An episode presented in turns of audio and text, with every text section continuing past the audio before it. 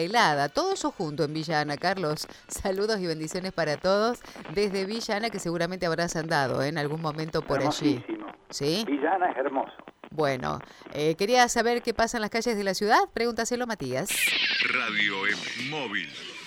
Mati de Filipis al aire. Mati, buen día.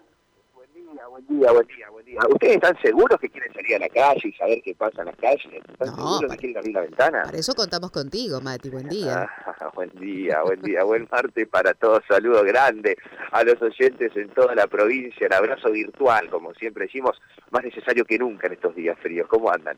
Muy bien, Mati. Muy bien, muy bien, Mati. Bueno, ¿cómo está esa burbuja, Carlitos?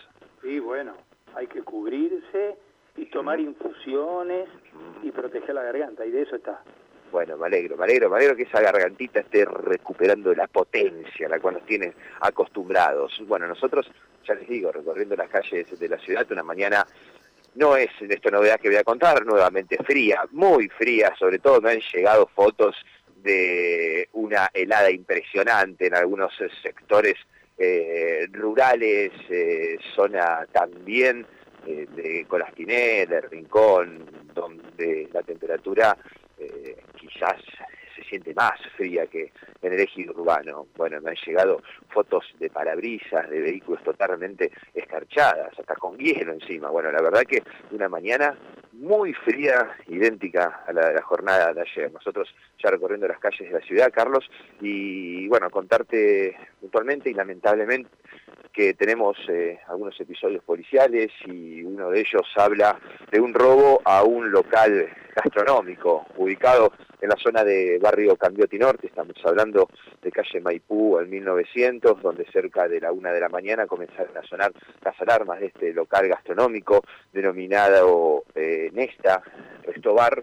Lo cierto es que a raíz de la alarma llega eh, el 911 y ya llegando al lugar observa eh, ventanas, eh, persianas abiertas de uno de los exteriores de este comercio. Cuando llega al lugar encuentra desorden en el interior, esperan que, llega, que llegue al lugar el dueño para poder ingresar. Cuando ingresa la policía y constata que no hay eh, nadie en el interior, bueno, ingresan y encuentran el robo puntual de una computadora, de un amplificador de sonido y de la suma de 100 mil pesos en efectivo. Un robo a un sector que la viene pasando mal, que está necesitando trabajar, como es el gastronómico, bueno, como muchos sectores que la están pasando mal, y para colmo sufren este tipo de robo. Y por otro lado, te voy a contar más tarde, Carlos, eh, un caso de, de muy poca tolerancia, ¿no?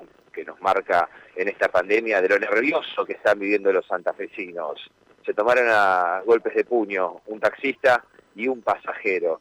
Cuando te cuente por qué motivo se tomaron a golpes de puño no lo vas a poder creer. Alguien le dijo a otra persona dentro del vehículo, ponete el barbijo, no, no me pongo el barbijo, ponete el barbijo, no me pongo el barbijo.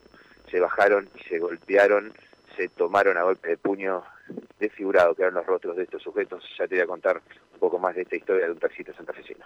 Qué locura, qué intolerancia, ¿no? Realmente inconcebible. Bueno, muchas gracias, Mati. Hasta luego. Vamos, a quedar en comunicación, adiós. Matías de Filippi de la Unidad Móvil. Bueno, antes de ir a las noticias, les cuento que esta madrugada, cuando eran